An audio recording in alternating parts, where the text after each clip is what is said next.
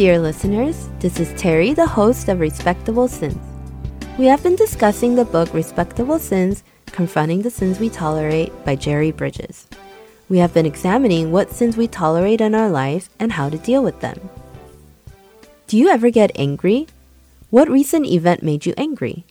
Are you still angry? Nowadays, when we watch the news, we often see incidents where people get angry and get out of control, resulting in road rage or even violence. Some may cut in front of another driver, or a neighbor may make too much noise late into the night. And people get angry and feel justified to be angry. Being angry and even becoming uncontrollably angry seems more prevalent than ever before. So, what is anger? The author Jerry defines anger as a strong feeling of displeasure or a resentful mind. He explains that this anger can lead to sinful words and action, causing harm and pain to the other people. When we get angry, we often say things like, That person made me angry. That situation made me angry.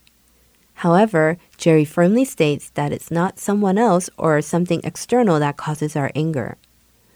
Although someone's word or action can trigger our anger, the true causes lie deep within ourselves, often rooted in our pride, selfishness, or desire to control others.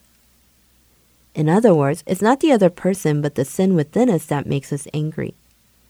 We might get angry because someone treated us disrespectfully or gossiped about us. Is there something else behind mistreatment or gossip that is causing the anger? We become angry because our reputation or character might become tarnished. In other words, the real cause of anger is rooted in our pride. Furthermore, we get angry when things don't go our way. This happens to a child or a grown up alike. If things don't happen as we desire, we get angry. This happens in marriages, families, and larger communities. People with strong personalities who insist on projecting their opinions may try to control a given situation, but they get angry when someone opposes them. In all these examples, selfishness operates as a root cause. In short, it's a selfish desire to do things our way that leads to anger. Looking at it this way, it becomes evident that the source of anger lies within our hearts, not in external factors. However, many people try to deflect the responsibility for their anger and they attribute it to others. They blame someone else. They might say, that person's word or action made me angry. They are likely to hit back with hurtful words or some form of criticism. Some may hold grudges or even harbor ill intentions while suppressing their anger within. Such reactions only perpetuate the anger. That anger is a sin and it may pose a spiritual danger. Anger can easily escalate into progressively worsening negative emotions. If we don't address anger right away, it can grow into hatred, leading to resentment and even thoughts of revenge.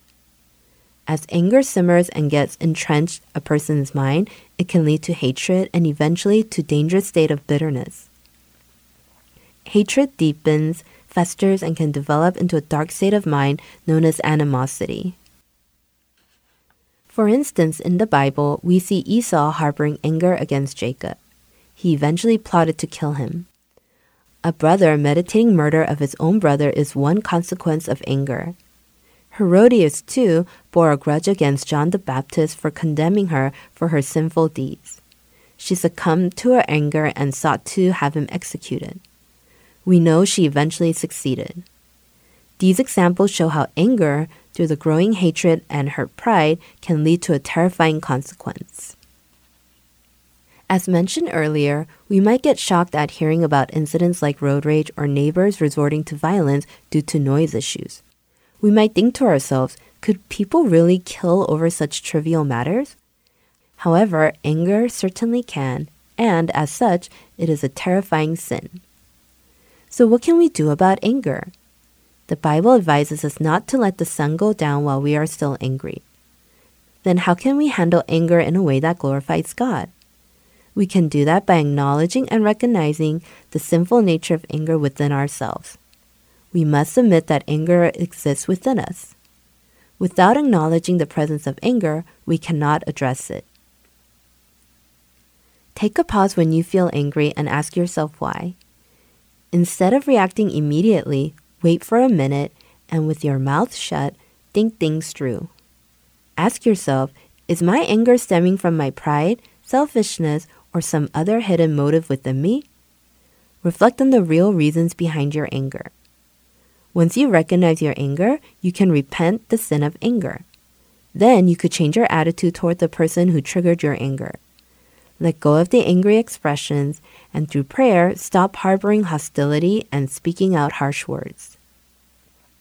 Jerry suggests three ways to manage anger. First, always rely on God's sovereignty. If a situation arises that make you angry, remember that whatever led to your anger happened under the sovereign plan of God. Even the events that triggered your anger have been purposely under God's reign. They are meant to make us become more like Jesus. Joseph's brothers' anger against him turned into animosity, and they planned to kill him. Yet they couldn't kill him and ended up selling him to a neighboring country. After going through this journey, Joseph confessed in Genesis 45 8 that it was not his brothers who sent him there, but God. Having firm faith in God's sovereignty is the first defense when anger arises. Second, Jerry suggests praying for the ability to grow in love. Above all, love each other deeply because love covers a multitude of sin. 1 Peter 4 8. When someone belittles or behaves inappropriately, Remember that love can help overlook these actions. Love can cover many wrongs.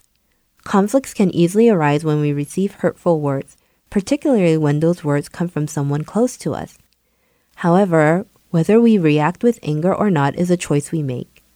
Even though we may have been deeply hurt, we can choose not to get angry at the person who caused the pain. When we love that person deeply, we find ourselves less prone to anger. Last, to manage anger, learn to forgive others as God has forgiven you. Did you know that forgiveness requires practice? A helpful Bible passage for practicing forgiveness is the parable of the unforgiving servant in Matthew chapter 18, verses 21 through 35. The message of the parable is clear. Compared to the debt we owe to God, the moral debt from the wrongdoings of others is trivial. Of course, this doesn't mean that the pain and hurt we feel from others' actions are insignificant. Nevertheless, in spite of the pain we experience, we could hurt others as well. Even more profoundly, we've caused deep pain and hurt to our loving God. Yet God gave His Son for us and forgave our sins. When anger rises within us and when resentment grows, we should pray, Lord, I am a servant who has been forgiven by you. I want to forgive the other person's mistake. Of course, praying like this may not erase our anger because the power of sin is strong.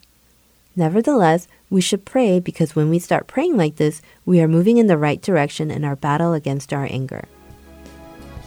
Let us strive not to fall into the sin of anger. This concludes our discussion from Respectable Sins.